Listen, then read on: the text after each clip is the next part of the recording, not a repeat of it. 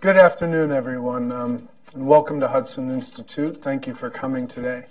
My name is Eric Brown. I work here at the Institute, and I'm happy to convene this panel on uh, the looming offensive in Mosul, its aftermath, and the imperative of what we think uh, of the next U.S. administration for bolstering our various allies in the region to be able to deal with uh, the continuing meltdown of governance and political order across the greater Levant from the eastern Mediterranean to western Iran as well as the deepening ethno-sectarian struggles, which are both facilitating the breakdown of that order and taking advantage of that.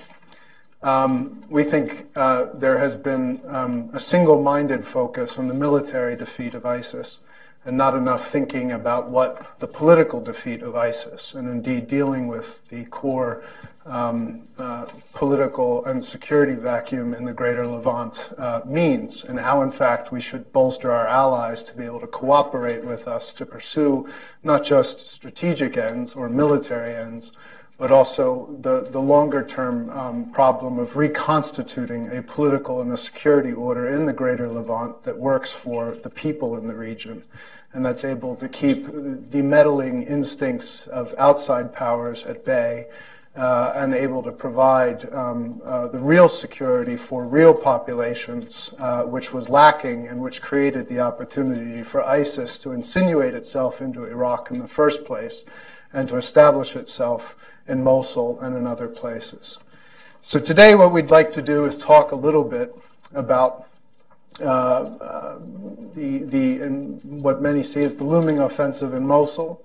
There's still an opportunity, there's still possibility that that offensive might slow down. Um, uh, although uh, uh, when you look, speak to people in the country and elsewhere, uh, many people anticipate that this is going to be happening very soon. Um, it's also very clear that many people in Iraq have very different expectations about how the actual military conflict will unfold. Beyond that, there's also varying uh, uh, beliefs and uh, expectations about um, what the aftermath will look like. As we've seen, there's been some very uh, straight line projections made by various by the UN and by various humanitarian organizations that have said that the likely uh, humanitarian fallout uh, will likely affect at least 1.2 million people in Mosul and in the surrounding areas. And it's not clear right now whether Iraq, or for that matter, Kurdistan and some of the surrounding polities are ready to absorb um, this huge amount of displaced peoples from this conflict. It's also not clear because the planning that has gone into this offensive has been rather opaque, and uh, I think from the perspective of a lot of people have been studying it, um, uh, uh, not well organized. Uh, it's not clear whether there's going to be sufficient food and shelter for these people. It's also not clear uh, whether there's going to be sufficient protection uh, for these vulnerable people to be able to, uh, for them to be able to escape the reprisals from uh, groups in the region who will seek to exact revenge upon them. Um, uh, beyond that, uh, there is still a lot of concern that a political strategy for reintegrating ordinary Mosulawis into Iraq and into some broader regional security order that, that works for them, um, that that political strategy has remained elusive. Uh, there's no plan for keeping the peace in Mosul after the offensive. There's no plan as far as work. There's been no real effort to build the local governing capacity to be able to protect vulnerable populations. Uh, and thus, thus to address the, the power vacuum that's likely going to happen after ISIS is ousted from Mosul. This is likely going to cause a much greater catastrophe than what we have in northeastern uh, Iraq, excuse me, northwestern Iraq um, right now. Uh, it's a catastrophe uh, that will affect most directly our core allies in the greater Levant, including Iraq, Kurdistan, and Turkey, all of which, as we know, are experiencing enormous political crises internally right now, all of which have come under pressure, both from the rise of ISIS, but also from the deepening ethno-sectarian quarrels across the region. For all of them, their governing structures have been tested and found wanting. And we think it's uh, a strategic priority of the United States to think more long term about how to work with our partners on the ground to build them up not just militarily, but to build them up politically and economically so that they're strong enough to be able to deal with these historic pressures which are acting against them. Uh, without this robust plan for strengthening our allies in the region, it's very clear, it, it, strikes me as likely that any military success against ISIS will be uh, undermined um, uh, and that the strategic outcomes that we seek will remain elusive for a long time to come without helping to actually rebuild order in this broken land. So, with that, I get to introduce our four uh, excellent speakers today, um, uh, all coming from very different backgrounds and with varied perspectives, all deeply concerned about the situation, and all thinking more long term um, than I think our short term policy, uh, uh, uh, much, much further uh, than our short term policy is right now. Our first speaker will be Mike Pregent. He's a colleague of mine here at Hudson Institute. For many years, he served as a U.S. Army intelligence officer, including many years in Iraq, uh, working, among other places, uh, in Mosul, uh, as well as in Kurdistan. Um, uh, Mike and I are in deep agreement about so many issues. Um, uh, um, whether you uh, agree with Mike or not is another question, but his analysis deserves to be understood and reckoned with because, among other things, it suggests that the humanitarian catastrophe that could follow from the impending uh, offensive against ISIS uh, is likely going to be needlessly worse than it actually will be. Um, and uh, it's important to understand the context uh, in which that offensive is taking place. After that, we'll have Dr. Dylan O'Driscoll, who's a research fellow at the Middle East Research Institute, which is based in uh, Erbil, Iraq. Dylan recently uh, published a really stellar uh, work of analysis that was based upon intensive interviews of people in Iraq, in Mosul, and elsewhere. Um, about planning uh, before and after uh, the Mosul offensive. Um, and it's a it's an important document that deserves to be read. It represents, I think, what think tank analysts, um, it, it, represents the best of what think tank analysts on their best days can offer to the policy process. Um, after that, we'll have the president of the Middle East Research Institute, Dr. Dlawer Ala uh, who I met uh, some years ago while he was serving in the KRG uh, regional government. Um, uh, has a has a checkered and, and varied career as an intellectual, um, uh, working on Kurdish issues as well as broadly Iraq issues. Uh, also, uh, an epidemiologist, if I'm not mistaken, or infectious disease, infectious diseases, very relevant to politics, and running uh, ran a very, very, very relevant to politics ran a robust program in the United Kingdom for many years, um, but um, uh, he has a deep sense of obligation to uh, his native Kurdistan and his native Iraq, and because of that, he went back to serve in the KRG government and founded the Middle East Research Institute, which is an exception in the Middle East, and I say an exception world uh, globally because it remains an independent voice of policy counsel and analysis. And it's institutes like that which will provide a, a, fighting chance for Kurdistan and for Iraq going forward. It deserves all the support it can get to maintain that independence. Uh, and we're delighted to have Dr. Ala'Aldeen. Uh, last, we'll have Dr. Bilal Wahab, uh, who I met at the American University of Iraq in Sulaymaniyah, where he had been a professor, among other things, of public policy and international affairs. He had also been involved deeply in conducting policy relevant research on governance crisis and the economic crisis in Kurdistan and in Iraq more generally. Uh, Dr. Wahab has recently become the Soref Fellow at the Washington Institute, and I can say that uh, I think his um, his separation from AUIS is probably temporary, but I can say that this temporary separation from AUIS will be a loss for AUIS and the university but very much a gain for the Washington Institute and for the Washington discussion. So with that, I'd like to begin with my colleague, Mike. Thanks. Well, thanks for having me. It's a pleasure to be here with these, with my new colleagues, my new friends here. Um, one thing I'd like to say, so this is the 15th year anniversary of 9-11. Let me just put that in perspective. Um, 90% of the force that's in Iraq right now, and 90% of the force that's advising uh, U.S.-backed rebels in Syria joined the military after 9 11. knowing they were going into harm's way against Al Qaeda and other groups.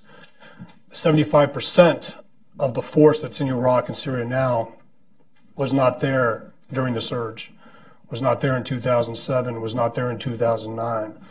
I had an opportunity to brief these units as they went to Iraq, and we asked the question, how many of you have been there before? And the senior graybeards raised their hand. The young force did not. So that's those are the great Americans that are in Iraq and Syria right now, men and women who joined after 9/11, knowing they're going into harm's way, and, now they're in Iraq and Syria. Uh, let's counter that with the majority of people that are in ISIS. 90% of the fighters in ISIS are under the age of 30. Uh, 100% of them are familiar with Iraq. 100% are familiar with what worked and didn't work if you're from Mosul, uh, with the exception of the foreign fighters. One of my eye-opening things in Mosul in 2005 when I was an advisor with the Peshmerga was I learned this phrase in Arabic, Win al-Ijnabi, where are the foreigners? I say, Fi Ijnabi hina, are there foreigners here? Because I studied Egyptian dialects, so I kind of I kind of sucked at speaking Arabic up in northern Iraq. But they said bis enta, which means only you. Bes entum, only you. And that taught me something. So, well, they, they think we're foreigners too, because we're not doing things right. Let me go to not doing things right. In 2004 and 2005, we rubbled Fallujah. We punished a Sunni town to rid it of Al Qaeda fighters. About 1,000 to 8,000 Al Qaeda fighters were in Fallujah in 2004 and 2005. We rubbled it. We destroyed it. It didn't defeat Al Qaeda, it dispersed Al Qaeda and allowed them to make the argument to the Sunni population in Iraq that the U.S. force is biased against you. Look what they did to this town. Um, fast forward to the surge. 2007, we weren't rubbling cities anymore. We weren't rubbling buildings. In 2006, when I was in Mosul, we weren't rubbling buildings. We were not punishing population centers. We went out, developed relationships, found out that we were thought of as foreigners as well, tried to build good relationships with the locals by empowering them, uh, by using U.S. leverage to put pressure on Baghdad to empower local citizenry, to trust their government, to join the military.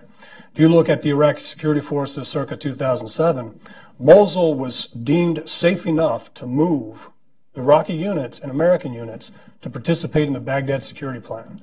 The Baghdad security plan was to, there to root out Al Qaeda from the Sunni neighborhoods. But it also did another thing, and that's the big contrast now. It was also to protect the population, not only from Al Qaeda, but from the very Shia militias that are now part of the Hashd al Shabi now. The same IRGC backed militias like Asab Ahl Haq, like Kataib Hezbollah, like Kataib Imam Ali, like Sadr's Promised Day Brigades, were also targeted by U.S. and Iraqi forces. Targeted in the sense that you do not get to go into these Sunni neighborhoods and indiscriminately target, indiscriminately punish Iraq's citizens. You're not allowed to do these things. And the Iraqi government, uh, you know, there's a lot of pressure on Maliki and his government at the time. Um, we, we, we use U.S. leverage to do that.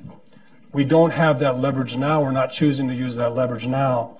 And, and if you look at the current ISIS strategy, and this is, this is my, the main point of, of why I like to talk about these things, is this current US, U.S. strategy to punish and depopulate Sunni towns where ISIS is actually in control or ISIS actually has a presence is resetting the conditions that led to ISIS to begin with. I'm more comfortable with a Sunni Arab from or a Mosulawi sitting in a coffee shop saying that, hey, did you hear the Americans are working with the Iranians? And having a discussion. I'd rather it be a conspiracy theory than for them to actually validate that by watching TV and seeing Qasem Soleimani, seeing Abu Mahdi al Muhandis, a designated terrorist, leader of Kataib Hezbollah, deputy commander of the Hashd al Shabi, Hadi al Amiri, Iran's premier IRGC proxy in, in Iraq, who's the leader of the Hashd al Shabi, celebrating the the retaking of a Sunni town, whether it be Tikrit, Fallujah, or Ramadi. And if we look at this strategy so far, what have we done? 80% of Ramadi is destroyed. We don't have UN and, and, US media in Ramadi touting the successes of the reconstruction program, the successes of bringing Sunnis back into the Iraqi military, to uh, uh, building a hold force that will protect the population from both ISIS when I say protect it, empower the Sunni population to reject ISIS, empower the Sunni population to protect itself from other actors like, like the militias. We're not seeing that. We're not seeing that in Fallujah. We're not seeing that in Tikrit. What we're seeing is these celebrations when you simply rubble a city, create a refugee exodus, punish a population, and then plant a flag where ISIS had its flag. That is not success. That's not permanent success. That's a temporary PR event that's touted by the administration as a, an example of its ISIS strategy working. And that's one of the biggest problems. So I, I, I have, I spent a lot of time in Mosul. Uh, I've visited it twice in the last six months. I visited uh, former Peshmerga generals I've worked with, and I've talked to refugees in KRG, KRG camps, refugee camps in the KRG. Uh, I asked who used to be in the military, who's a former Sons of Iraq, uh, who who is a former ISAF guy, and how many of you think the U.S. should do more? And that's who I go and talk to and ask for solutions. And then when I talked to the Peshmerga commanders in the field, they said, ISIS is in that direction. There's eight guys in that town. They've got trenches, but the Hashd al-Shabi are over there. And they've got um, Iraqi flags. They've got military equipment and they're starting to encroach on these positions. So there's a lot to this. So as we look to Mosul, we're already talking about keeping the Hashd al-Shabi out, the Shia militias, but their leaderships are saying we're going to be there. It's apparent that they're. Am I taking too much time?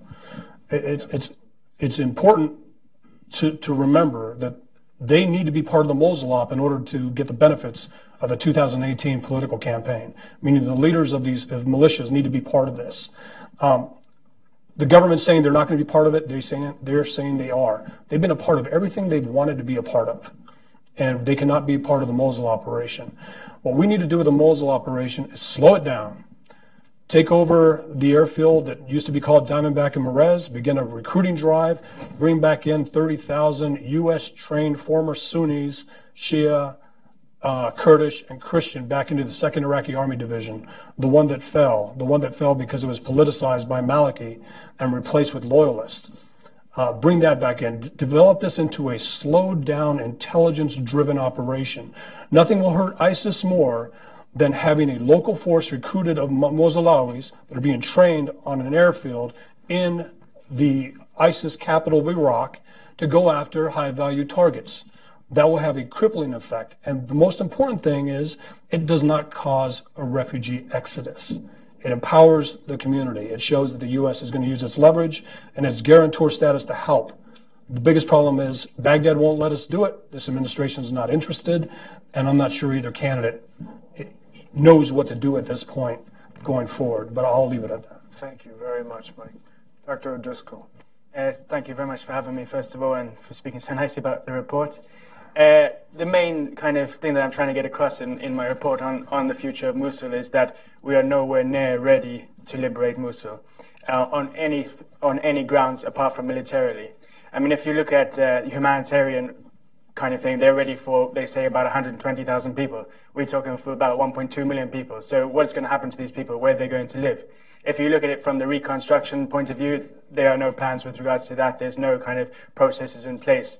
If you look at it from the political, forget about it. So the only the only way we're ready is to go destruct the city of Mosul and what's going to happen post this. So this is the point that I'm trying to get across. You know, the liberation of Mosul has become a political agenda.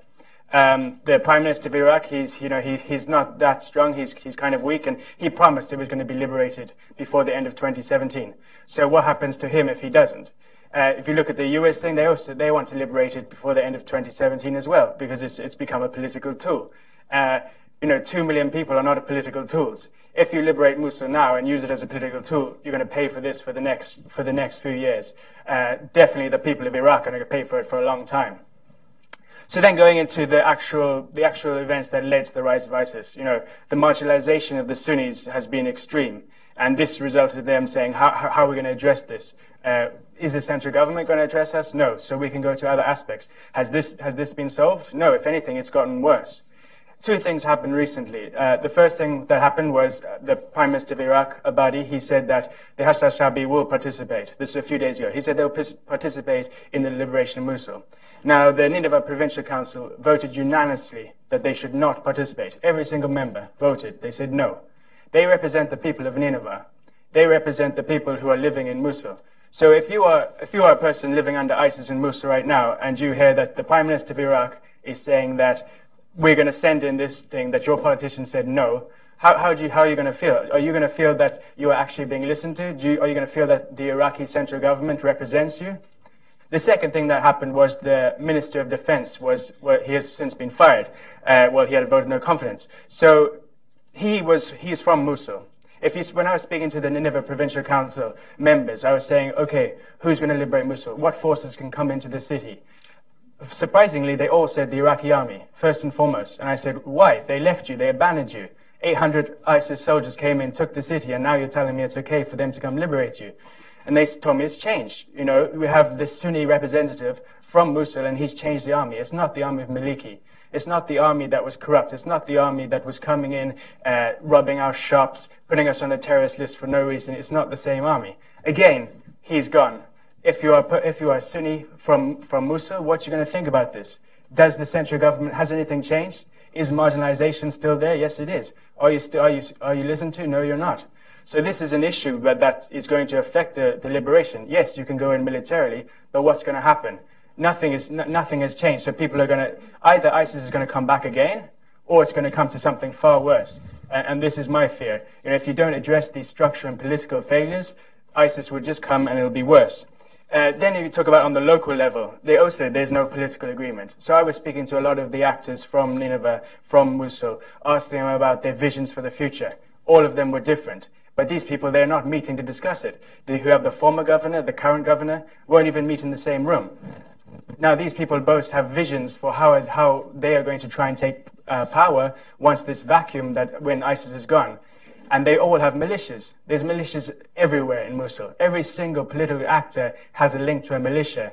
Now, if they have, do not have a political agreement, they're not coming together, what's going to happen? they're all going to fight over ownership. They're going to try and maneuver in there, and they all have their militias. So this, for me, is a very big fear. Again, we are not ready for this. No one's discussing this. No one's addressing it. All they're addressing is the political, uh, is the military means. They're not addressing these political means. So then, if you move on from this, we need to have elections in Nineveh as well. Once there's a period of stabilization, because if you look at the governance in Nineveh, so you have the Nineveh Provincial Council, they have been operating outside of the territory they govern for two and a half years. The current governor of Mosul has never, of Nineveh, has never governed from within Nineveh. So he is a governor who's solely had his whole career as a governor outside of, outside of the province. How, how can he address all these issues that are going to come? You know, the dynamics have changed. People feel that the politicians have failed them. So therefore, they need to have a choice in who's going to represent them. Now, my fear about these elections is the fact that actually, when you speak to the politicians, they all want elections as well. They shouldn't. You know, they, they failed, they failed immensely. And the fact that they want elections is a fear that these elections are not going to be true. They're going to be corrupt. So therefore, international uh, actors have to play a very big role in these elections. They also have to make sure that they are fair. Finally, if I just go to the disputed territories, this is also a big issue. The disputed territories in Nineveh also have to be addressed. There has been a push and pull between Baghdad and Erbil. Who's going to take this territory? What's going to happen? But while this has happened, no one has given this territory the services they need. No one has given this territory the security they need. The people in these disputed territories, they, they deserve to, uh, to have a choice in this as well. As long as Article 140 is there, in my opinion, this will never be discussed. This will never, there will be no local actors having a choice in their future. It's always going to be there, prevented, prevented from being implemented, and nothing will happen. Now, what could happen is that it's taken by force, and then this will only, you know, result in a host of other problems. So this has to be prevented as well. So there, once again, there need to be discussions on this. This needs to be on the political agenda of everybody in Nineveh, in Iraq, and particularly in the U.S. government, because I don't think you realize how, how people in Nineveh, you know, are waiting for America to help them, are waiting for them to give some direction. They, this is what they all talked about me. They would talk about Bremer for half an hour, you know, saying how bad he was, how whatever, the guy would be insulting for half an hour. Five minutes later, uh, when I asked, so, so what's going to happen with the politi- politics? They say, we're waiting for America. What, what's America going to do to help us? So, I mean, you don't realize what, what, what a big role that you can play.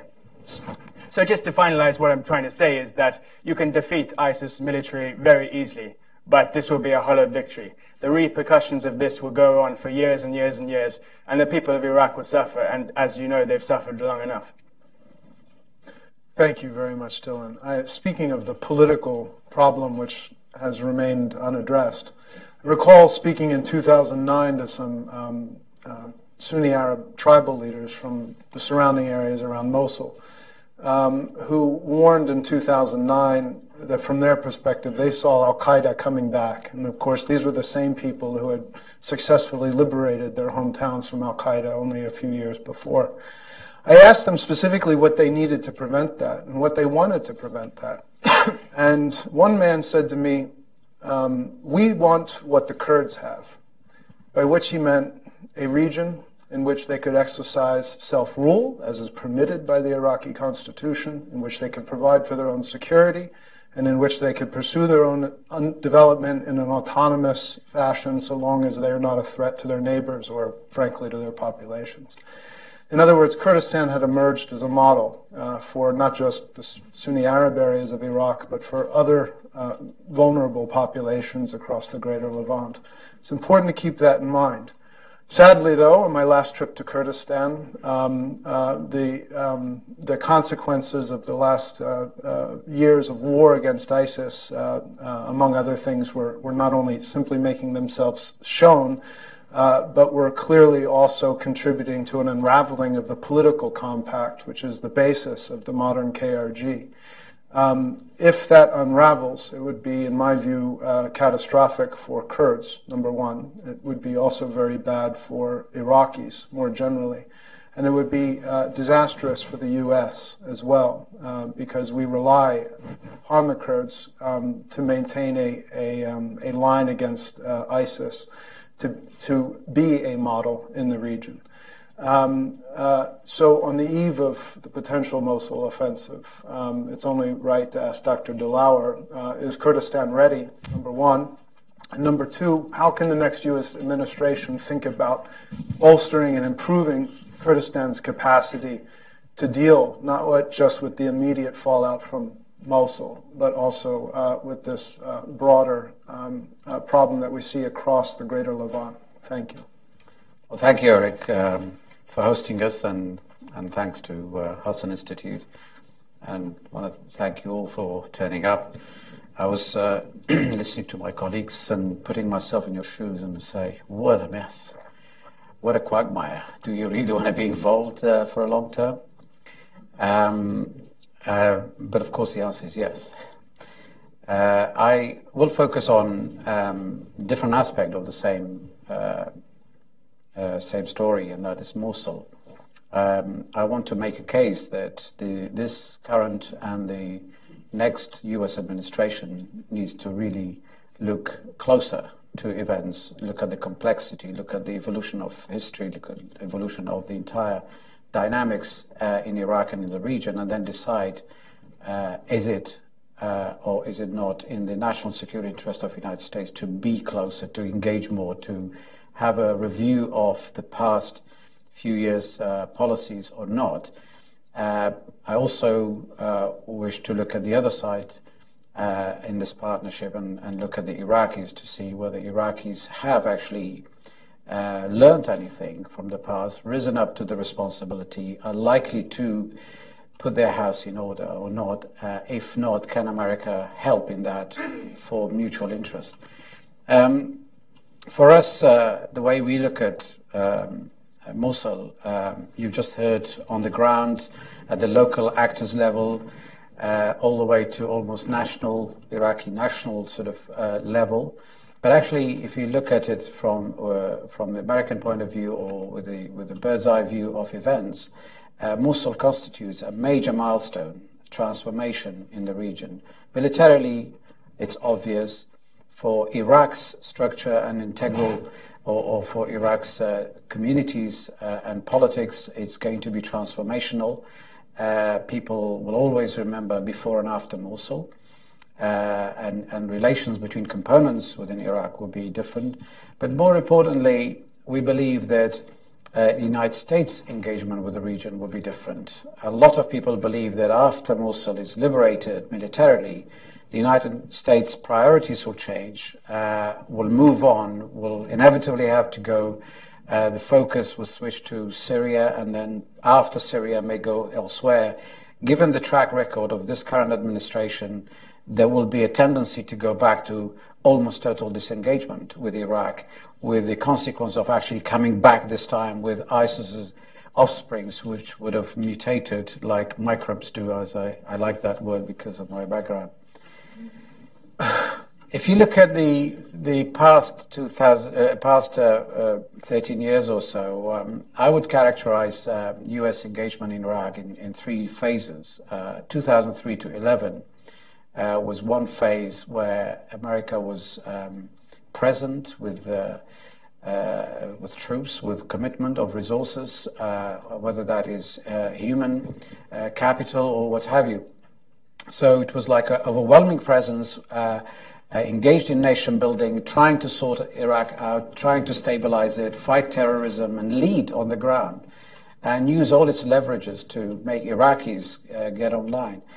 But of course, it was very costly, um, uh, and Iraqi leaders proved to be um, really a disappointing elite who did not rise up to the responsibility. There were no father figures among them. They were not building their own nation. They were not reciprocating, so uh, let alone a lot of them not even being grateful to the American sacrifices that were made.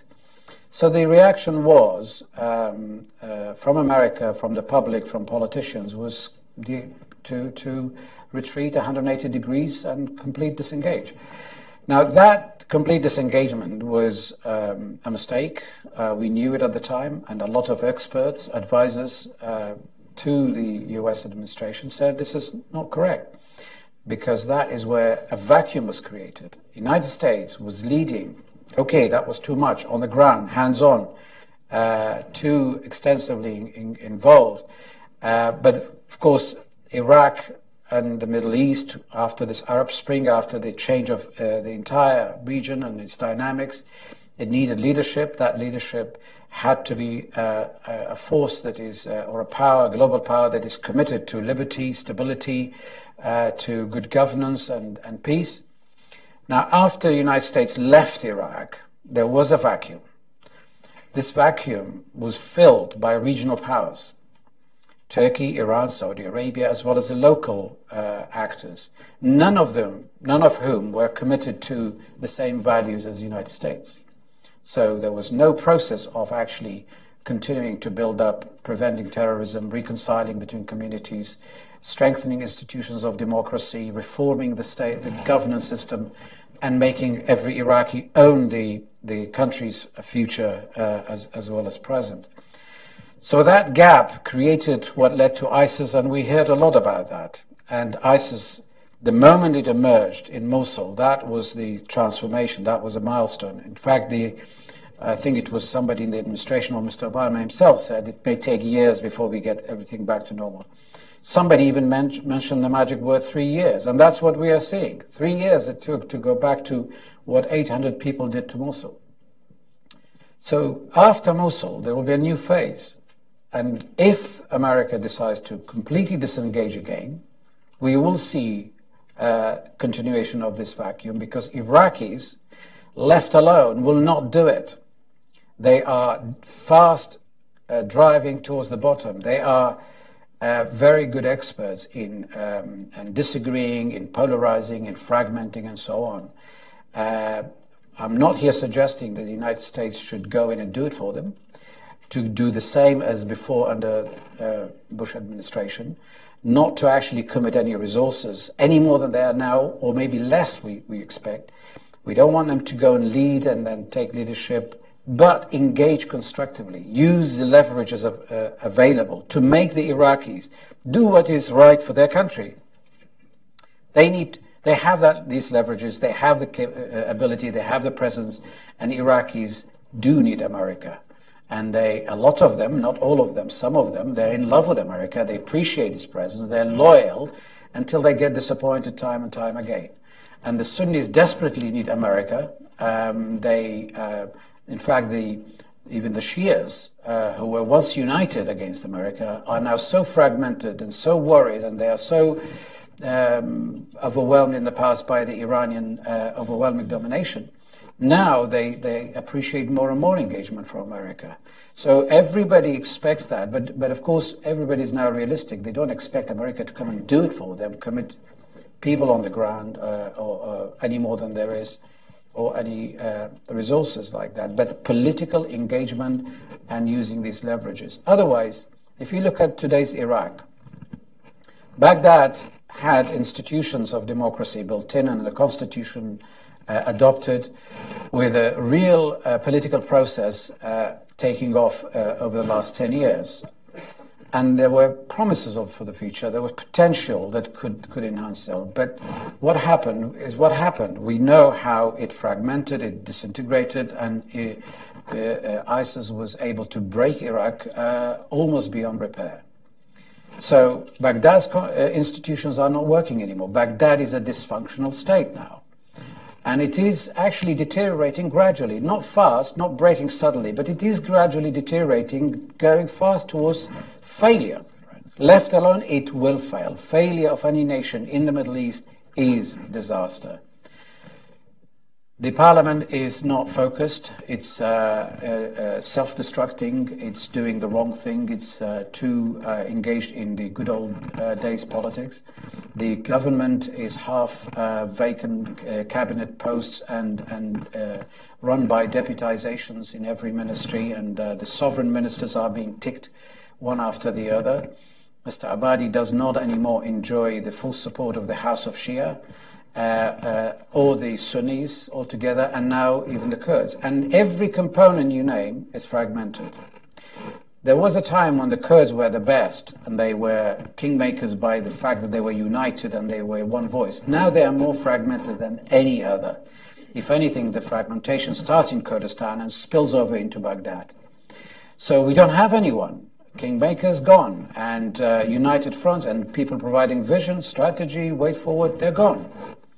Kurdistan, or once the, uh, uh, uh, the, the island of decency, as Tom Friedman put it, and the emerging nation that was holding promise, it is still full of potential, still the place that can be, still it will be a partner that U.S. can deserve, uh, deserves, and U.S. can make it a, a partner for the future. But guess what?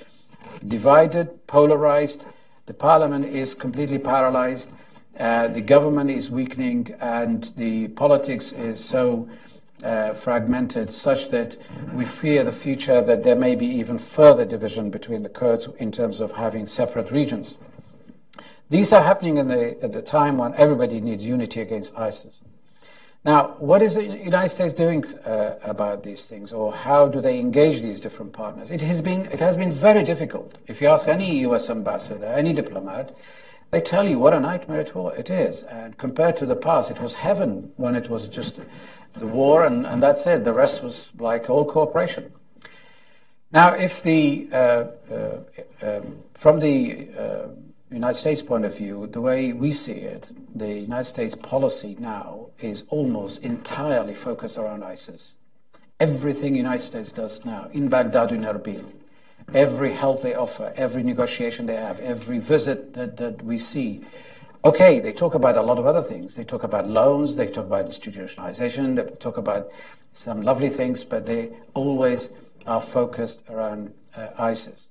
Now, I mentioned the uh, fragmentation, and you guys mentioned the fragmentation at, the, at, that level. And imagine not having the right partner leading their own country. Who are you going to design your strategy, your future with? And I, I, I want to highlight one more thing that Dylan, or, Dylan almost did, um, is that uh, if you look at the Mosul uh, fabric and, and, its landscape, um, it, it, it, was uh, the, the, a unique place in the world, cradle of so many ethnic and religious minorities that have been there for about four or five thousand years. They're just disappearing. Uh, in the last 12, 13 years, we've lost a million Christians who were speaking the Aramaic language of Jesus Christ. Yazidis predate all of them, and they are now uh, not trusting uh, any government around them, and they are victims of that. And migration is, there are Shabaks who have disappeared from the region, and there are Sabi Mandaeans, and there are Kakes. Now, these people, interestingly, also between them, they don't trust each other. The Christians and the Shabaks are at each other's throats because they see each other as threat on land, on property. Within the Christian community, they're fragmented, influenced by KRG, Baghdad, America, and what is left of them, and they want arms. They want to be armed. You look at the uh, uh, uh Yazidis, uh, um, between, again, KRG, PKK, uh, Baghdad, and, and, and the rest, they are, again, fragmented, polarized, armed, and so on. So imagine to, uh, top to bottom, bottom up, horizontal, transverse. In every way, this society is fragmented. Now, do we need to point fingers at anyone to say whose fault it was? I don't think that helps. I think what we should say is that this is where history brought us. This is where the, the social fabric brought us. This is where the religion, the, the clash of the worlds, the civilizing, everything. This is us. You can't just say reject it all because that's a nightmare.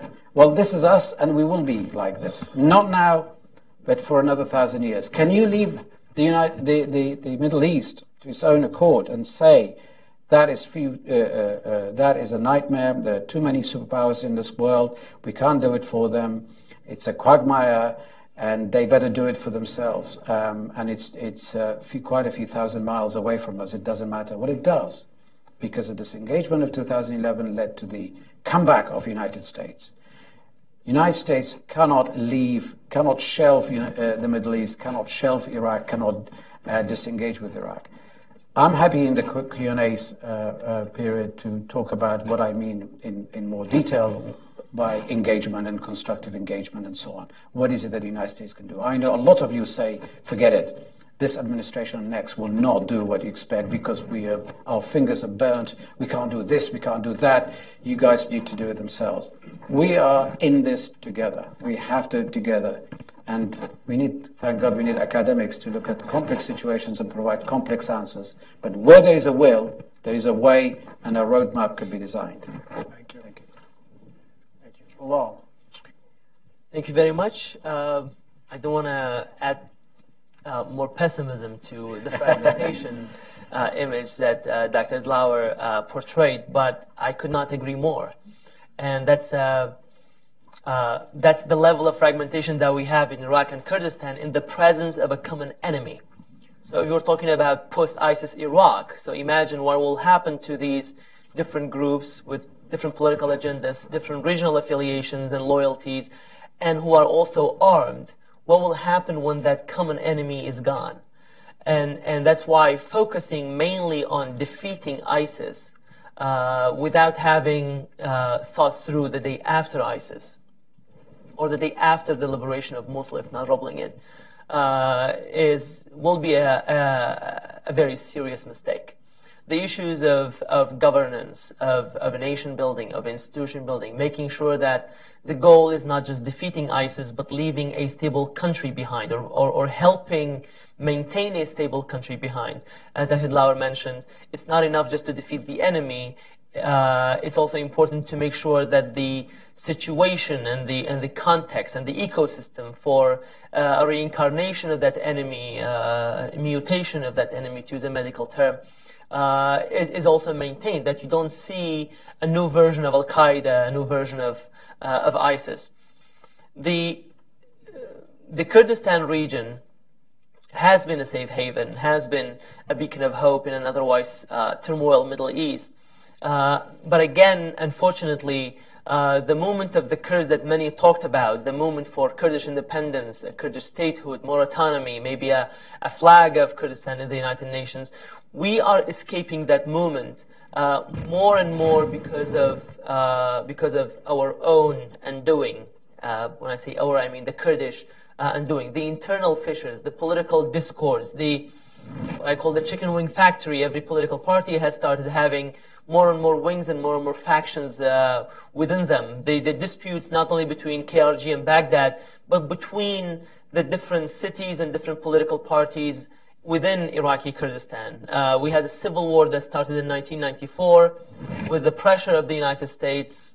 Madeleine Albright at the time was Secretary of State, brought the Kurdish leaders, uh, Talabani and Barzani, to this town, forced them to shake hands, literally, uh, and that gave us peace, but that has not put an end to those uh, fault lines within Kurdish politics. We still have a political party ruling Sulaimani uh, with about uh, you know 50% of the political leverage and Peshmerga force and, and, and security forces, and then we have uh, Erbil being controlled by uh, the the KDP by Mr. Barzani's party, who is also equally important. And each of these parties have their own regional alliances, uh, economic interests, patronage networks, and despite having a facade of unified government that had the potential of actually becoming a reality uh, the absence of an overwhelming power that can engage both of them, that can engage uh, and encourage uh, nation building and, and institution building, uh, the Kurds actually went back to, to the fragmentation. Right now, um, the Kurds were probably the only group that at least were united in Baghdad despite differences at home. But now we see different political parties send different messages to Prime Minister Abadi with regard to oil, for example. Uh, let me elaborate on that for, for a minute. We had the uh, Prime Minister sign a deal about Kirkuk's oil and how it should be shipped, and then who is a KDP, the Prime Minister Nechirvan Barzani. But then we see leaders from the from the PUK send different messages that no, we don't want that oil to be. So basically, a political party that's a partner in the government actually countering and undercutting the effort of the government uh, for partisan interests. You can also argue that maybe the effort of the prime minister was seen as partisan uh, interest. These internal dynamics are going to exacerbate, is going to weaken a key U.S. ally uh, in the region and in the fight against uh, against ISIS. So, U.S. goals, U.S. ethics, U.S. strategy dictates uh, greater political engagement with the Kurds, not only to ensure that the Peshmerga is, a, is an effective force in the fight against ISIS, but also that uh, the region will remain stable because the U.S. has invested tremendous effort in, uh, in Iraqi Kurdistan and the KRG. In addition to uh, my second point, in addition to internal fissures and fragmentation, I also wanted to comment briefly on, on the economy, which is a contributing factor to to these fragmentations and the deterioration of, of local unity.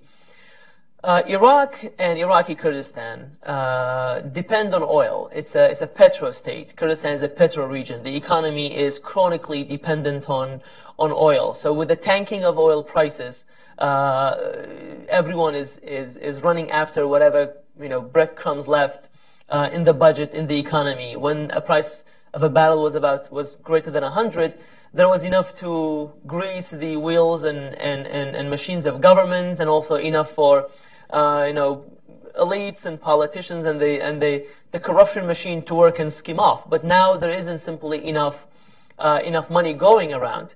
And that's also one of the reasons why these fragmentation, these fault lines have actually uh, widened.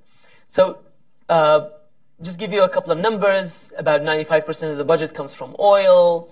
75% of the labor force works for the government. Uh, the dream job of everyone is to get a university degree because that will guarantee you a, uh, you know, a government job, and a government job is for life. You don't need to have any skills. It's a piece of paper that you know guarantees you a pension once you become 40, uh, and, and, therefore there's nothing else going on. You know, the, the private sector, the, the, the promotion of a free market economy that was inserted in the Constitution remains aligned in the Constitution the processes, the support of building those economic institutions, a private sector, a vibrant uh, entrepreneurial class. these are areas that the U.S. has been very successful in other parts of the world. Look at South Korea, look at, uh, look at Taiwan, look at the UAE. Uh, these are areas that with either direct U.S. help or with the U.S. being a model or nudging them in the right direction, the U.S. has had uh, you know tremendous success, and Kurdistan has been receptive. It's the disengagement phases that Dr. Dlawer highlighted has basically it's an opportunity that was that was missed, a huge opportunity that was lost. The KRG has been very successful in wealth generation, in establishing an oil and gas industry almost from scratch, inviting international oil and gas companies to invest, to look for oil, to invest in it, to find oil, to generate tremendous wealth, billions of dollars.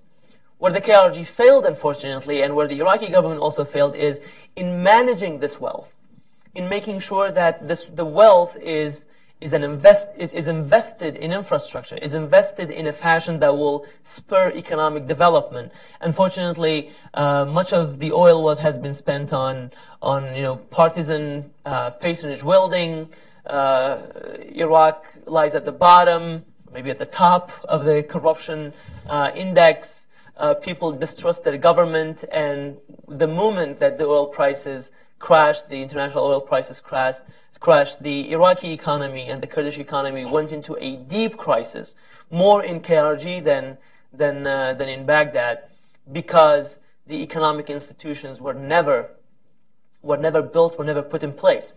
And of course, in the absence of economic opportunities for youth, then again, we're going to, you know, replay the situation of 2014 and then create incentives for the youth to join uh, all of these different militia groups that uh, Dilan was talking about. Remember, I'm, I'm, saying his name in Kurdish uh, rather than Dylan, which is a running joke this morning. Uh, so we need to think about post-ISIS governance, post-ISIS economic development, opportunities for youth, not just you know in a transactional approach that there is you know a terrorist group, we need to kill them, and then we need to get rid of them, kick them out of the cities, and then all of these other political and economic uh, problems will just evaporate, and people will you know. Uh, kiss hands. There needs to be engagement. There needs to be institutions. Uh, there needs to be a political process uh, nation building process that will make sure that the ground won't be fertile for the next reincarnation of, of ISIS or any other group. Terrific. Thanks, Bilal. If I might, I'll, I'll pose to Dlawer the question that he asked us to pose to him. Um, what, what should U.S. engagement look like going forward? And, I, and I'd like to pose that as well to other panelists who'd like to take that on after Bilal. Well, it, it, uh, for the past two years, um, uh, United States engagement has increased um, and its presence meant quite a lot to the Iraqis. In particular, had it not been for the United States intervention, the Kurds or the Kurdistan region of Iraq would not have survived the ISIS um, onslaught or attack, and the communities would have suffered more. Uh, since then, uh, this closer collaboration has been increasing, and with the economic crisis, Kurdistan is even more dependent on, on America. So America has, incre- uh, has got a lot of leverages over the Kurdish leaders or Kurdistan regional government. And in Baghdad, uh, interestingly, just as much. Uh, Abadi government would not have survived had it not been for the United States. And the Sunni groups the same, the parliament, uh, uh, in the parliament and government. The Shia groups are not admitting it. They are very shy uh, when it comes to America, but they are privately uh, indeed uh, admitting that uh, they look at, to America to provide that leadership. And imagine in every battle, uh, um, especially in the recent days, uh, America was calling the shots. So imagine the amount of leverages available, but the American diplomats are very shy. They, they, the best they could do is to imply that they can do more if the Iraqis do the right thing. We can't that, afford to have that. There is there's a deepening crisis. Uh, we do not expect the United States to, as I said, I, I want to uh, emphasize that no more troops, no more money, no more anything, but greater use of the leverages they have. And maybe in the, in the short term, as soon as Daesh is defeated, there will be a period where you spend less on military more on humanitarian and reconstruction processes. Well, that is again a lot of leverage. Uh, and providing that guidance for stabilization for uh, um, uh, basically putting the house in order, uh, Iraqis are responsive. The Kurds are responsive. You, you will not believe how, when, when they come to a deadlock between them, the moment uh, a leader like Mr. Biden, for example, or uh, whether this any senior figure turns up, they are all uh, responsive and they come under pressure and they hope that uh, it will be uh, to their satisfaction. I tell you one other thing. At the moment, uh, in Iraq, but especially in Kurdistan, I see that uh, the, the pressure is mounting on the leaders.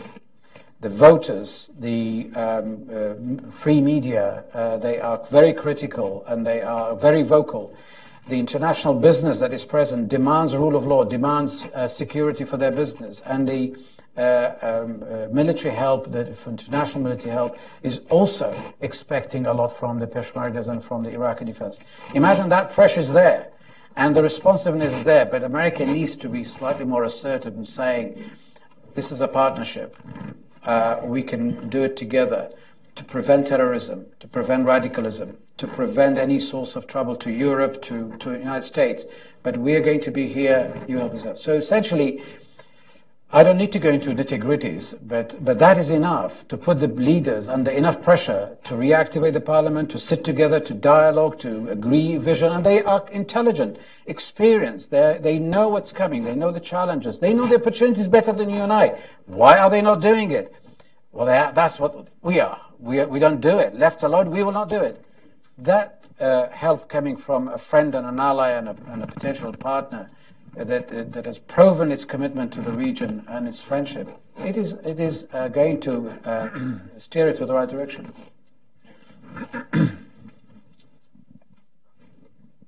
I'd like to open this up to a wider conversation um, with the audience. Uh, um, if uh, you can identify yourself when the mic comes around and I call on you, and if you could keep your uh, question as brief as possible so that we can keep uh, uh, space open for as many questions, that would be great. As many questions as possible.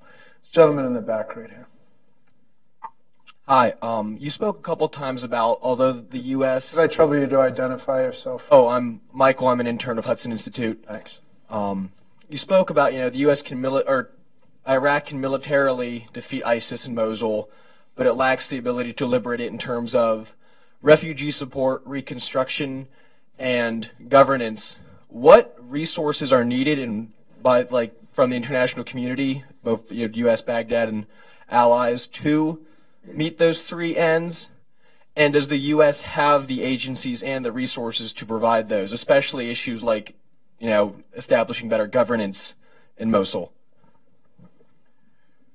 Uh, I will say that I think that there's a capability deficit on the part of the U.S. government. I mean, there's a profound level of patriotic and very capable people serving in our State Department, but the State Department is fundamentally understaffed, and I don't think it is making the, the acquisitions in terms of the budgets and certainly not training up the next generation of personnel to be able to conduct the kinds of political engagement that Dlawer is uh, describing. And I think that the United States, which has been since 9 11 bending our various bureaucracies to meet the new strategic threats that we face globally, needs to think more proactively and long term about building up the real diplomatic, on the ground capabilities with which we can build the fortitude, the staying power to be able to see this region, which is central to global security and our security, through this historical upheaval that it's experiencing. Uh, I think that there's real need to think through what, what, um, how to rebuild and reconstitute the State Department for this period. Mike, do you want to address that? Well, I would like to argue that there's no no need to uh, for the UN to and other in the international community to spend money on reconstruction in Mosul if you don't destroy it. You know, don't destroy it in the first place. Uh, do what works. Go in, develop an intelligence campaign, recruit sources, recruit people in the Iraqi military, and start decapitating ISIS leadership. It's what actually has worked in the past. We're not doing it now. We're simply resetting the conditions, like Dylan said, to the day before ISIS entered. ISIS. Uh, uh, you know, I, I don't believe this strategy is going to defeat ISIS. I think this is going to push ISIS into an Al Qaeda model where it simply doesn't plant a flag. It's, it is still able to carry out high profile attacks, to destabilize the government, to push the government to do things. Let's remember, Fallujah only happened after ISIS sent two car bombs into Sadr City and killed 200 people. Fallujah was the first city that ISIS took over. Okay, it, it was left there for two and a half, almost three years until it was convenient. It became convenient once ISIS, after losing Ramadi, sent two car bombs into Baghdad and killed 200 people in Sadr City, prompting Shia residents to run Abadi out of town and demand two things. I want the Iraqi security forces and the Shia militias to protect Shia population centers along the sectarian fault lines, and we want somebody punished for this. Fallujah became that target. Uh, you don't have to destroy these towns. You don't need to spend money on reconstruction if you don't destroy it.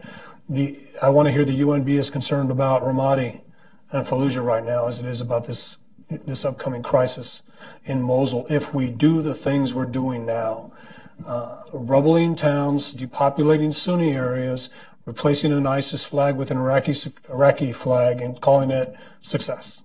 That's not what success looks like. Sir, up there.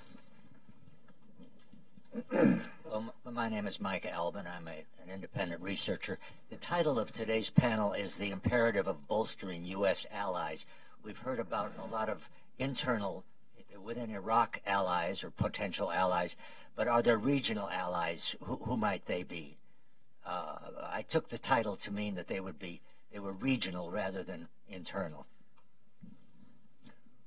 Well, I think right now we need to think very clearly strategically about bolstering frontline allies, and they include Kurdistan and Iraq more generally, as well as Turkey, uh, which has absorbed an enormous number of refugees from the conflicts that are raging in Syria and in Iraq. Um, that's, of course, going to be extremely difficult to do because uh, the coup uh, that we saw happen uh, recently exposed a deeply factionalized Turkish state, and the post coup era is exposing a deeply factionalized Turkish republic. Um, uh, this crisis uh, has enormous repercussions um, for the world, uh, number one, but it obviously also clearly affects uh, the capacity of the United States to cooperate with responsible governments in the region to deal with Mosul and the, the, the general meltdown of governance um, that we're seeing across the greater Levant. So I would put that at the top of the priority, for, uh, in addition to working closely with Kurdistan and Iraq. Um, uh, thoughts on that? Um, how, how, does, how, in fact, does the crisis in Turkey affect uh, your situation? Well, we all know that um, Turkey, for at least five years, it had a very clear policy towards Syria, towards Iraq, towards ISIS. Didn't change them until recently. And more recently, Turkey has become less predictable by the United States, less predictable by the uh, entire neighborhood. And the Turkish foreign policy behavior uh, has been directly uh, reflecting um, the, its internal um, turmoil and polarization and problems that it had.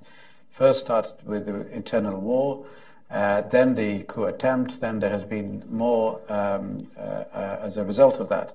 So this is now spilling over. This is now leading to um, confusion, and the, the first partner that is confused in this whole thing is the United States especially in Syria, because um, the fear is that um, maybe one day soon, maybe uh, United States will be put on the spot to choose between two allies. One is a frontline uh, ally, the other one is a NATO ally.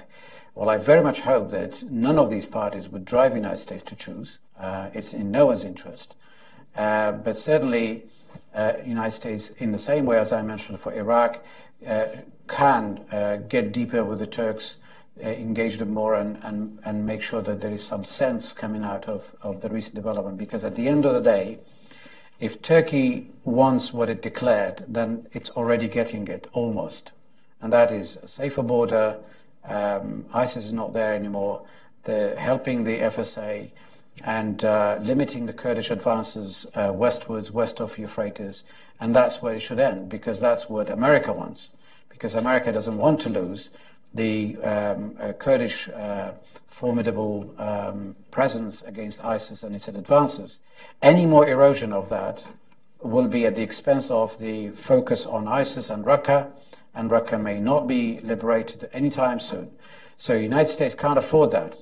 So more dialogue, more engagement, more leverages, more of these uh, reconciliation between parties. I think the United States can also do one more magical thing not easy, not a, there's no magic uh, want to do that.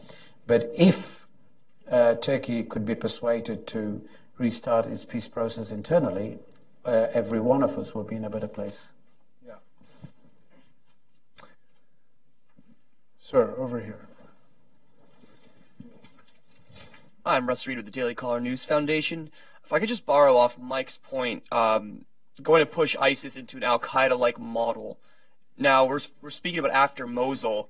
Is there a possibility after Mosul, if the situation occurs and they, the administration doesn't take your advice, destroys the city, creates a refugee problem, do we have a possibility of Al Qaeda reestablishing themselves in Iraq, or do we have a possibility for maybe some other group to take that vacuum that ISIS left?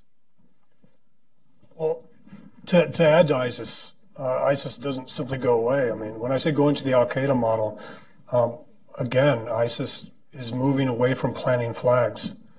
Uh, once you plant a flag, they're learning quickly that unless you can shoot down American aircraft, you shouldn't plant a flag. Know, that's one of the biggest things they're learning right now. You know, you know, if you go into these places, develop your cells, conduct attack. I'm not telling ISIS what to do. I'm just saying this is what ISIS is doing. Um, you know, a lot of these groups. I mean, if, when we were fighting Al Qaeda in Iraq, we were also fighting 1920s Brigade, Jaish al-Mohammed, Ansar al-Sunnah, all these other groups. Those groups have have folded under the ISIS umbrella, uh, or they've simply gone to ground. Uh, yeah, that, I just don't see how a Mosul campaign, if done the way it's uh, going now, will defeat ISIS. And if you look at everything from Sirte in Libya to what's going on in Syria and what's going on in Iraq, every proxy force on the ground that the U.S. has been part of, helping with close air support, brokered an exodus for ISIS. ISIS fighters were allowed to leave Fallujah, Ramadi, Tikrit. We're going to do that again with Mosul. That's not how you defeat an organization by brokering a deal. Um, and it, the reason these deals are being brokered because it's more advantageous to be able to say that Ramadi will be cleared by this date and have a flag planted in the city center. And then for the next three weeks, if you pay attention, you'll see that ISIS still has pockets. ISIS is still conducting attacks. But the flag's been planted, so the media moves on to the next thing. Uh, ISIS doesn't live in a 24 hour media cycle or on social media in these in these cycles is what I mean. So the strategy is not working. I wouldn't be surprised if you saw other organizations. And I've argued from the beginning that if ISIS simply turned into a, a secular nationalist Sunni movement, it would swallow 100,000 in 30 days. And the only thing to keep it from growing would be its inability to sustain itself financially. Sir, over here on the uh, I'm Nam Abdullah with Rudaw. Uh, I have two questions, one for perhaps Michael or Eric can answer, and the other one for the Kurdish scholars. Uh, the first one, um, I sense uh, that the Obama administration is rushing the retaking of Mosul with a recent call from Vice President Biden to Abadi and Barzani stressing, quote unquote, the urgency of, of the operation. Do you see any significance of this operation in the context of the U.S. elections for Hillary Clinton? Is it is, is going to be a big thing, given the fact that Hillary Clinton is basically saying she will have the same policies as President Obama, maybe step up the, the, the same policy. And the second question for uh, the Kurdish scholars, uh, do you feel there is a sense of betrayal uh, among the Kurdish people, especially Kurdish people in Rojava, after Biden's um, speech in Turkey calling upon the Kurdish fighters to withdraw from the areas they had liberated from ISIS. Thanks. Right. Real quick to the to the urgency. Um, there were three things the administration put out: raids, Raqqa, and Ramadi. Ramadi's happened. Raqqa's not going to happen, uh, and the raids continue when we develop intelligence against high-value targets. Hope I covered all those. Um, this ur- urgency to start the Mosul offensive I don't, I don't believe the Iraqi security forces are ready. Uh, no Sunni force, no hold force comprised of Mosulawis or people from Nineveh uh, to, to come in afterwards has been developed yet. Uh, and I think that this rush to have a success ahead of the election is a goal, but I don't see it happening. One of the most interesting things is, that's happening, and maybe this is a good thing, is Qasem Soleimani has been able to take Iraqi Shia militias and send them to Aleppo. Think about that for a second. A, a legitimized force in Iraq is being commanded by an Iranian general to go to Aleppo. Uh, that may be a good thing. Maybe it'll keep them out of Mosul. But I think all it really takes is for ISIS to have a couple high profile attacks in Baghdad. And you'll see that October start date for the Mosul operation push back until, until spring or summer. But that's my take on that. Um, on the uh, Kurdish feeling, um, I don't think there was a sense of betrayal, uh, a feeling of, uh, uh, of betrayal, but there was a fear of betrayal. There was an immediate reaction to this um, call and for this uh, action that the Kurds suddenly thought that they have uh, sacrificed a lot to free um, and liberate Manbij, and uh, now suddenly they're told to go away. Their fear was that America would agree to the Turks as well as FSA to come to Manbij rather than the Arab component or the local component of the uh, democratic uh, force. So that actually didn't last long, this reaction, because indeed the American uh, diplomats and American uh, colleagues uh, emphasized that they have never promised the YPG to continue from there and advance and keep Manbij and so on. There was an agreement, and that agreement was honored. And then later the Kurdish side accepted, indeed, there was an agreement of that sort, and that's all.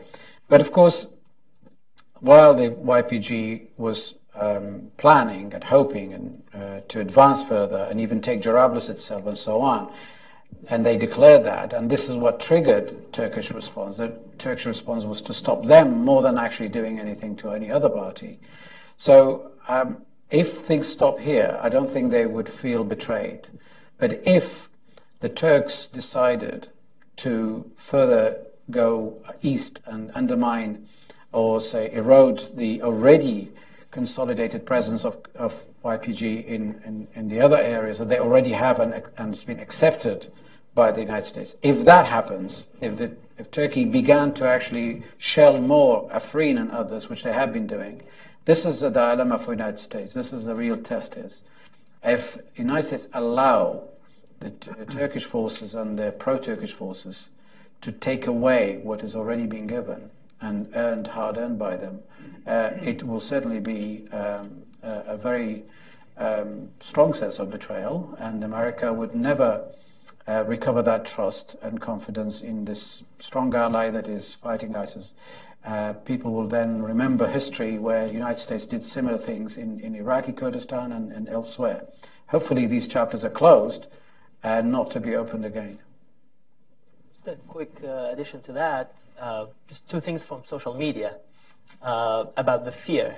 Uh, I think uh, uh, we started seeing a lot of people call Biden the second Kissinger, going back to the time of the Algiers Treaty. So that was a sign of the fear. Okay, whoops, this is happening again. but that was a very short episode, thank God. the other thing, again, from Kurdish social media was about how the you know adage that the Kurds have no friends but the mountains. Uh, start people saying start saying like why? Why is this the case? You know uh, but then uh, the funniest probably most most astute comment I saw was a similarity between the United States and the Kurds that they're very good at winning wars and losing the politics. So at least the Kurds and the Americans have have that in common. Positive twist on an otherwise negative sentiment Sir, in the front row. Air Commodore Tenaf, I'm the Dutch uh, Defense Attaché. Um, I would like to have your opinion on the way I look at this that we're discussing on a small scale. The key is not defeating ISIS military. The key is bringing good humanitarian uh, effort firstly, so people get trust, and then have a good stability. And it's not only a U.S. national interest it's a national interest of the EU, of my country uh, as well. Yeah. As with bigger key players like Saudi Arabia, like Iran.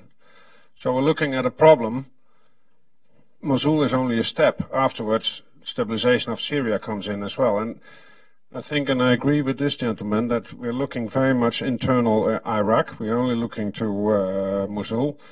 I would like to have your opinion on how do you look at the broader picture. And also your remarks, sir, this is just the way we are.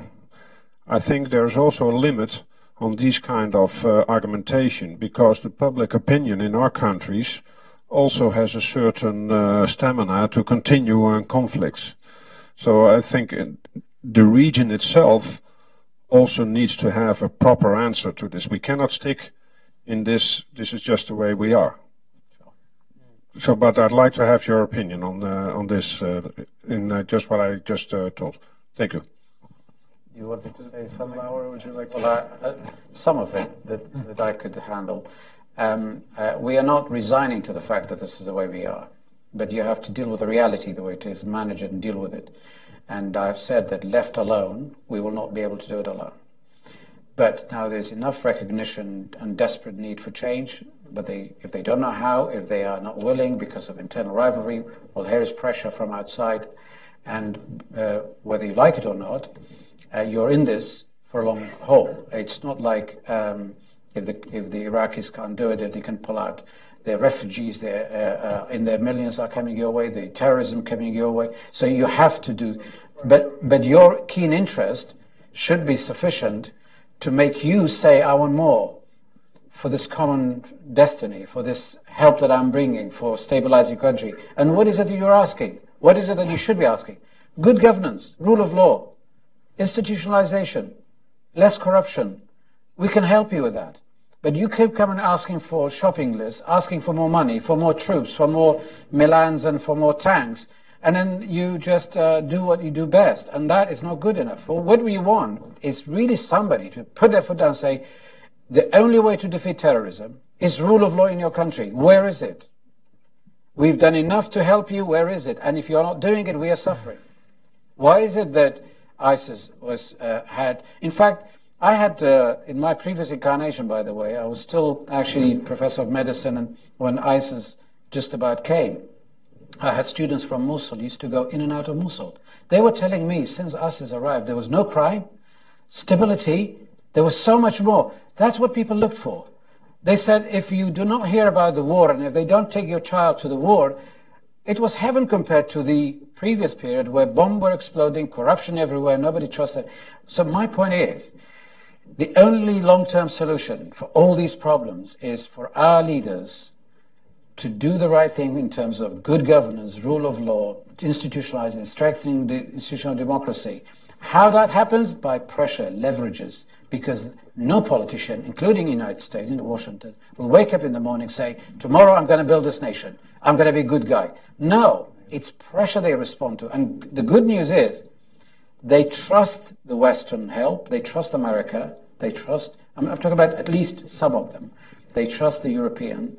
And then when help comes that way, that's where you have the leverages and that's where the trust is, means something. So we're not talking about really any more than that. Okay, just real quick. So the one thing I'd like to say about local local allies and regional allies, Mosul has been under ISIS control for two and a half years. The whole international community has allowed that to happen. Fallujah was under control for three years. The Turkish border was uh, was unprotected for for two two years. Turkey demonstrated an ability to shut down its border in a week. That it, would, it had that same capability to do that the last two years, but it was only until the YPG started moving west of the Euphrates that they decided to move in. Baghdad only decided to do Fallujah after a series of attacks. Mosul has been left there. So when you look at regional allies, it took, it took a pilot to be burned alive in a cage to get Jordan to do something. It took terrorists in Saudi uh, to threaten the government for them to do something. Everybody has the luxury, and I'm sorry that this is a fact, the luxury of having Syria and Iraq to be the place where ISIS is, because it's over there. And if you look at the actions in Baghdad and in Iraq, uh, you hear people talking past ISIS. What's, how do we do this? How do we, how do we get all these things? I mean, Sadr shut down the government of Baghdad, not because he was upset with the way Baghdad was, was perse- uh, prosecuting the war against ISIS, but because he wasn't getting a paycheck from Baghdad. He had an opportunity to use leverage in Baghdad to, to push for Sunni reconciliation and for a more effective strategy to defeat ISIS. So the world has the luxury of ISIS being in Syria and Iraq, and now it's metastasizing in, in the Middle East and North Africa. To be able to see it from afar and do something about it with an airstrike. And that's one of the biggest disgraces of this campaign, that 400,000 deaths in Syria, and now Iraq has a benchmark when do people start caring about this? We haven't even got that close. What else can we do if we want to do it? Uh, so, uh, regional allies should be ashamed of themselves. And there are a lot of political entities in Iraq and Syria that should be ashamed of themselves for allowing this to happen, for allowing these capitals to, to stay under ISIS control. And the same with this administration. It's been a problem they've been able to put their put distance on and be able to tout successes when they've had a chance. And, and to me, it's, it's one of the, the biggest problems we have in generating a Sunni force to punish ISIS because the Sunnis are looking to the west. The Sunnis of the northern Middle East are looking to the west and not seeing the America they knew in 2007 or in 2008. There was a guarantor. There was an ally that, that was willing to use leverage in Iraq to kill something that was killing and eating away Iraq. Dylan. I suppose I'm just echoing that. Really, Sorry. we know we know what needs to be done, but yet they're still not done. You, you were talked about the humanitarian aspect. I mean, I've seen the plans that are there; they're all ready to go. But yet, how many people IDPs are we ready for? About 120,000. How many do we think are going to come? A million. So, you know, we, we had this pledging fund here in Washington, 2.3 billion. I spoke to the people on the ground. I was like, so you have your plan. Where's, what about the money? I heard it's coming. And they're like, haven't seen anything. You know, we, we, we're here. We're ready to go. Once you give me the money, I'm going there. I'm creating all this stuff. Two months, we'll be ready. Are they ready? No, because they don't have the money. But then coming into this humanitarian aspect, you know, we was talking to them, to them as well, and they're saying, if it starts now, it'll take us two months to be ready. Then we'll be ready in winter. If it happens in winter, we're going to, the increase of cost is going to go up by 30%. So we need more money. The loss of life is going to go up by 50% because of the conditions in these areas in winter. So therefore, no matter what, we're still not ready. You know, you're still looking at spring, even if this money comes. But the problem is, it hasn't come. And the problem is we know what to, we know what to do politically, but it hasn't happened. So none of these things will happen. And it is in, as you said, it is in your international interest, it is in security interest, but yet it's still not happening. We're still saying, okay, we can defeat them militarily fairly easy. Let's forget about these other things, that they, you know, they take money, they take some planning, they take us to actually doing some action to reinforce a little bit of what had been said, I mean, security is going to flow from responsible politics, which has been clearly the focus of a lot of what our panelists have addressed. But I'll agree with your observation that responsible politics will not uh, realize itself in a lot of these areas without, um, especially given the geopolitical contest that we're seeing across the region. And one thing that the U.S. and its allies need to think clearly about and come to a common analysis about is how to draw red lines that actually matter and to reinforce them and to understand that that is, in fact, still our responsibility. Um, uh, there are clearly expansionistic and very aggressive powers in the region that are taking advantage of poor governance and, and, and exploiting these fissures in order to expand their own strategic interests across the region. There are other powers, um, uh, which are traditional allies of ours, uh, which may themselves also be involved in this. However, they're doing this largely because we're not providing the traditional security that we had done in the past. And without addressing that, then a lot of the on the ground political engagement, which will be required to reconstitute a political order that works for the people in the region, can't be done. Can't be done. Ma'am, you had a question? If you could wait until the microphone comes. Yeah. I'm Hadi from the Iraqi embassy. Um, I would like to make some points regarding what Mr. Michael um, just mentioned. Uh, about the Al-Hashd al-Shabi or the Iraqi military forces when they enter the cities. They're actually facing a lot of challenges in the ground. If you um, read the news really, really precisely from the Iraqi sides, you'll find that there's a lot of exclusions that ISIS fighters left in the cities. So the military and the Hashd al-Shabi are trained to face these challenges, to clean the city from the exclusion, exclusions. So the people who would like to come back, they will come back safely to their cities. This is one. Secondly, I would like to refer you all to the pledge conference that's been uh, handled last July, where the international community participates in it, which will help actually, and there's plans to help the Iraqis fight ISIL and to clean the city or liberate the city of Mosul from um, from them. Uh, it is a huge challenge that the Iraqis are facing in in in, in, a, in a state of uh, having this alone. We ask the community, the international community, to help because we are fighting terrorism on behalf of the world. I mean, last time I checked in the news, there is a, an accident happened in uh, France where ladies were revenging for one of the ISIL's fighters who's been killed in Iraq. Everybody is paying because of this terrorist group. And Iraq deserves to have this help from the world, from everybody. And I guess there's another good side in this, that I guess, I guess this challenge make the Iraqi parties and Iraqi people more united than before because the threat is for all, not for one. Thank you. Thank you. Can I, can I Dylan, answer those please, points? yes. So, first of all, you said that from an Iraqi perspective, the Hashd al-Shabi is important to do these things. I mean, which Iraq? There are several Iraqs. Uh, if you talk about to the people in Nineveh, they, they don't think that the Hashd al-Shabi is important to come in. You know, they've seen what happened in Fallujah. They've seen what happened to, to Tikrit. They don't want this to happen. And you're talking about the pledging. I mean, a pledge is a pledge. It's, it's not money on the table. No one has seen this money yet. So, you know, yes, you can come together in a room and say we're going to give this, mu- this much money. But until you hand it over, it hasn't actually happened. Thank you. Um, we have time for one more question, and we can certainly talk afterwards. I have to go to this gentleman right here. Thank you. Sir. Thank you. Uh, my name is Rabaz Ali. I'm a journalist with Rudaw. Uh, there's going to be a, a, referendum in Kurdistan region sometimes in early November uh, before the U.S. elections. My question is: Is that a fact, or is, is that information, or is that uh, still is a fact? still is a fact? So the date is. Yeah, there's the date is not clear yet, but Okay. it says that sometimes before the U.S. elections in November. But What would what would uh, uh, a possible independent Kurdistan mean to the future of uh, of Iraq and the future of U.S. support to to Iraq? Thank you. That is certainly a question for another panel. but I will say this: um, uh, you know, on my last trip to Kurdistan, um, uh, people were not talking about independence. Uh, instead, they were talking about the deteriorating internal political crisis within Kurdistan, uh, which, of course, has been exacerbated by um, the increasing rates of poverty, the insecurity that ordinary people live in, uh, among other things.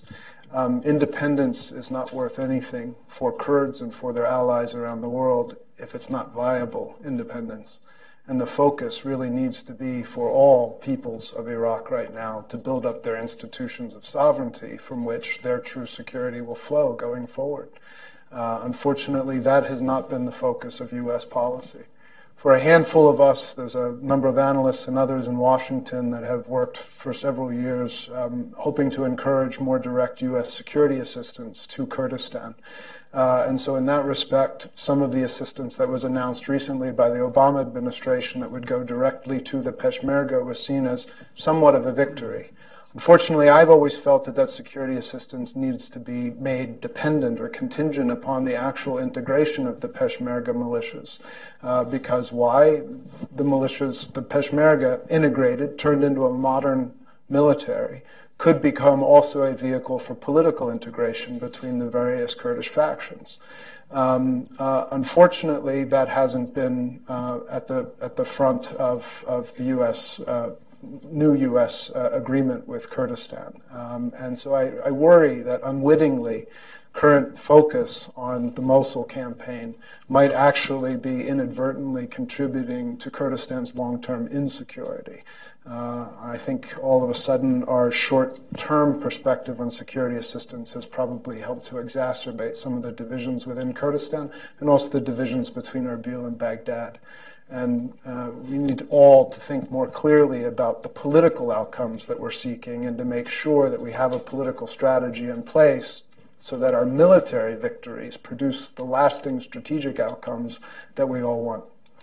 Um, with that, I'm going to have to conclude because I want to be respectful of everybody's time, but I really want to thank all of our panelists, including those who came from afar and our, our Washingtonians as well, for really a rich and rewarding discussion. We'll convene again. Thank you very much.